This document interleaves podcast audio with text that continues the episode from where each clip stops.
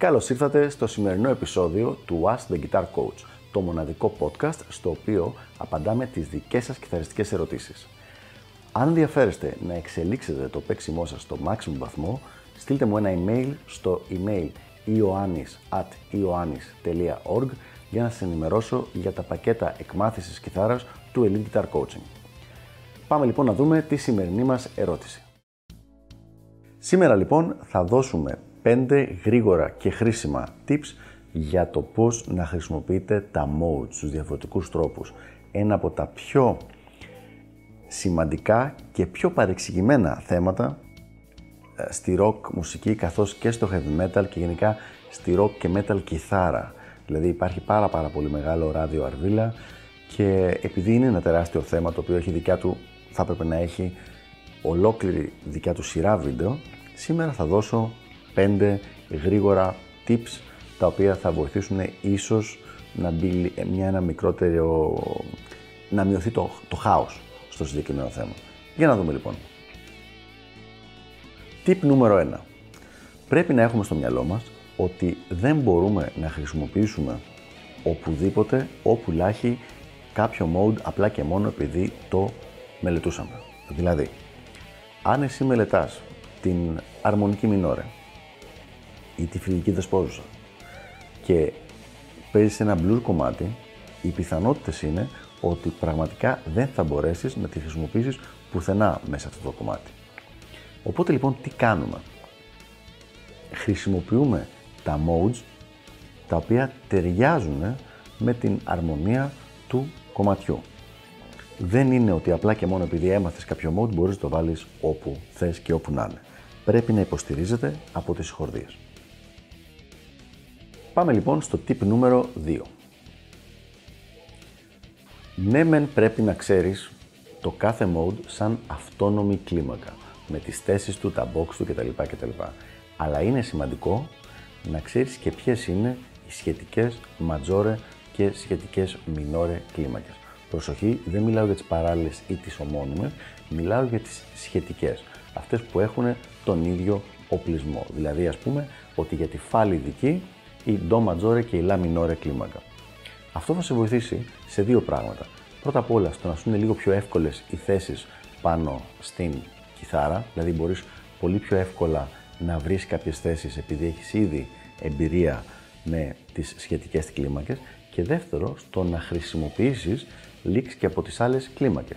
Για παράδειγμα, αν παίζεις σε φάλη δική και ξέρεις ότι η φάλη δική είναι η ίδια, έχει τον ίδιο οπλισμό με τη λα μινόρε, μπορείς να χρησιμοποιήσεις πολλές και από τις φράσεις της λα μινόρε και να ακουστούν πάρα πολύ ωραία και πάνω από φάλη δική. Οπότε είναι σημαντικό να ξέρουμε τη σχετική μινόρε και τη σχετική ματζόρε του κάθε mode που θέλουμε να χρησιμοποιήσουμε. Tip νούμερο 3. Θεωρώ ότι είναι πάρα πολύ σημαντικό να ξέρουμε επακριβώς τα διαστήματα του mode που θέλουμε να παίξουμε και όχι απλά να απονημονεύουμε ένα σχήμα πάνω στην ταστιέρα και επίσης τον συσχετισμό του με τις υπόλοιπες κλίμακες. Για παράδειγμα, έστω ότι μιλάμε για την μυξολιδική κλίμακα. Η μυξολιδική κλίμακα λοιπόν είναι πάρα πολύ σημαντικό να ξέρουμε ότι είναι ίδια με την ομώνυμη δωρική, απλά έχει μεγάλη τρίτη και ότι είναι ίδια με την ομώνυμη ματζόρε, απλά έχει μια μεγάλη έβδομη. Αυτό μας βοηθάει εκεί για να καταλάβουμε γενικότερα τη χρειά της κλίμακας, ότι θα είναι δηλαδή κοντά και στη δωρική και στη ματζόρε, σε σχέση με το να είναι πιο κοντά σε μια όπως είναι η φρυγική ε, ή η λιδική. Ένα πλεονέκτημα λοιπόν είναι αυτό και δεύτερο πλεονέκτημα είναι ότι μπορούμε και πάλι να χρησιμοποιήσουμε leaks από τις, αυτές τις κλίμακες απλά αλλάζοντας τη συγκεκριμένη βαθμίδα.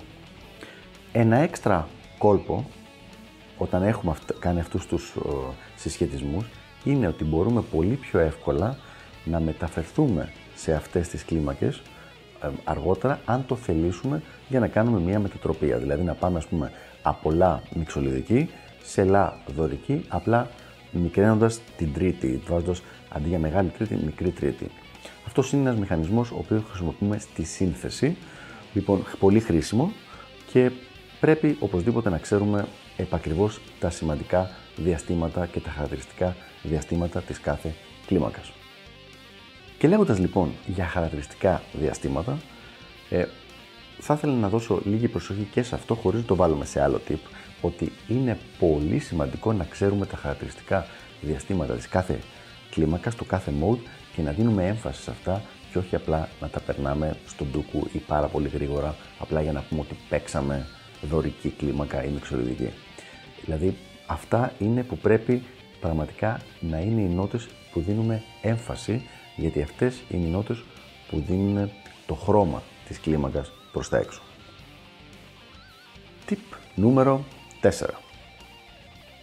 Θεωρώ ότι είναι μια πάρα πολύ καλή ιδέα το να μάθετε τις ομώνυμες μινόρε ή ματζόρε πεατονικές, ανάλογα με το αν το mode είναι μινόρε ή ματζόρε, καθώς και τις modal πεατονικές, για να μπορέσετε να χρησιμοποιήσετε με την κάθε κλίμακα. Για παράδειγμα, αν μιλάμε για την δωρική κλίμακα, έχουμε λοιπόν την δωρική η οποία είναι...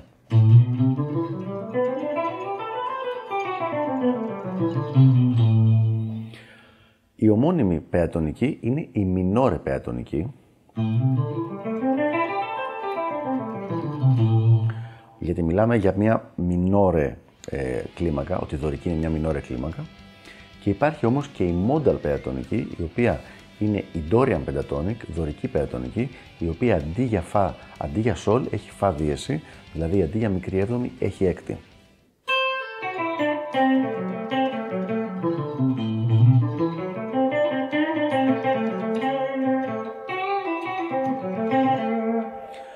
Αυτός λοιπόν είναι ο ήχος της δωρικής πεατονικής και νομίζω θα συμφωνήσετε ότι βγάζει μια συγκεκριμένη χρειά η οποία θυμίζει πολύ περισσότερο δωρική και απομακρύνεται λίγο από την μια σχετική ροκ μονοτονία θα έλεγα της μινόρε πεατονικής. Συνδυάζοντας λοιπόν τώρα τη δωρική κλίμακα με τη δωρική πεατονική και με τη μινόρε πεατονική έχετε μια πολύ ωραία ποικιλία από διαφορετικούς ήχους που μπορείτε να χρησιμοποιήσετε. Και πάμε λοιπόν στο tip νούμερο 5.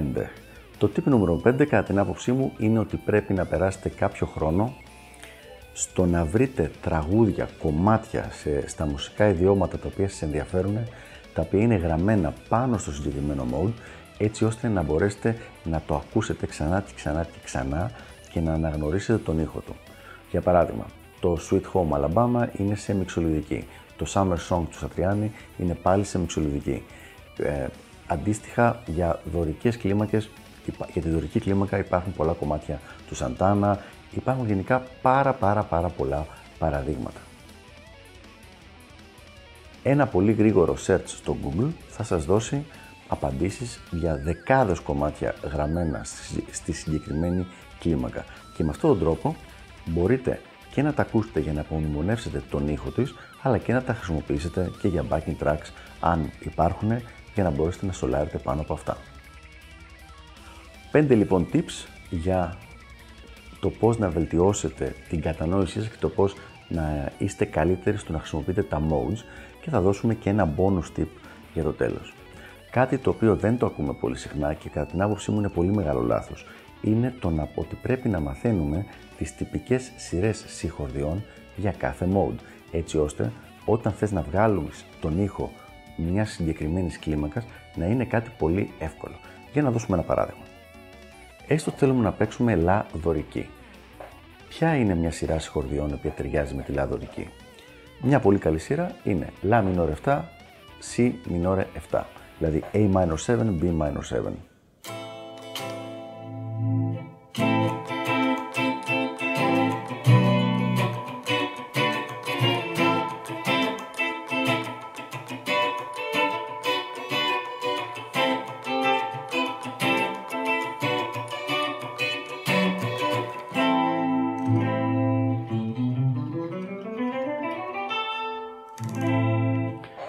Άλλη σειρά συγχορδιών που ταιριάζει πάλι με το δωρική είναι Λα μινόρε, Ντο ματζόρε, Ρε ματζόρε.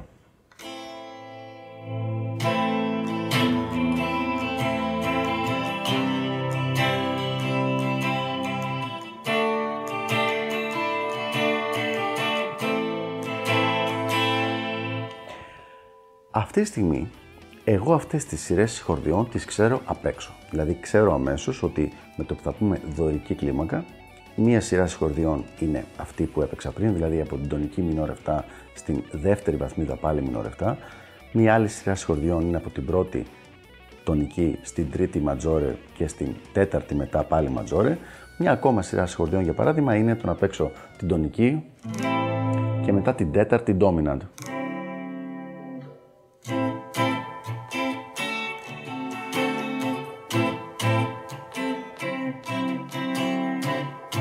Όπως είναι το Όγε Κομοβά του Σαντάνα. Αυτή λοιπόν η γνώση δεν είναι κάτι το οποίο το βρίσκω εκείνη τη στιγμή, είναι κάτι που ήδη το ξέρω με τον ίδιο τρόπο που ξέρω το σχήμα της κλίμακας από πριν, με τον ίδιο τρόπο που ξέρω την τονική συγχορδία και ξέρω να την παίξω από πριν. Είναι λοιπόν πολύ σημαντικό, για την ακρίβεια θα σας βοηθήσει πάρα πολύ το να μπορέσετε να μάθετε βασικές σειρές συγχορδιών για την κάθε κλίμακα, έτσι ώστε να μπορέσετε να τις χρησιμοποιήσετε για βάση και για backing tracks και για δικές σας συνθέσεις. Αυτά λοιπόν για το συγκεκριμένο θέμα. Ελπίζω να βοήθησα. Μην ξεχάσετε να αφήσετε τα σχόλιά σας από κάτω. Χαίρομαι πάρα πολύ να ακούω τις δικές σας απόψεις και τις ερωτήσεις σας. Και επίσης, ό,τι θέλετε να ρωτήσετε για μελλοντικό επεισόδιο του Ask the Guitar Coach, πάλι γράψτε το από κάτω και τα λέμε την επόμενη φορά. やはら。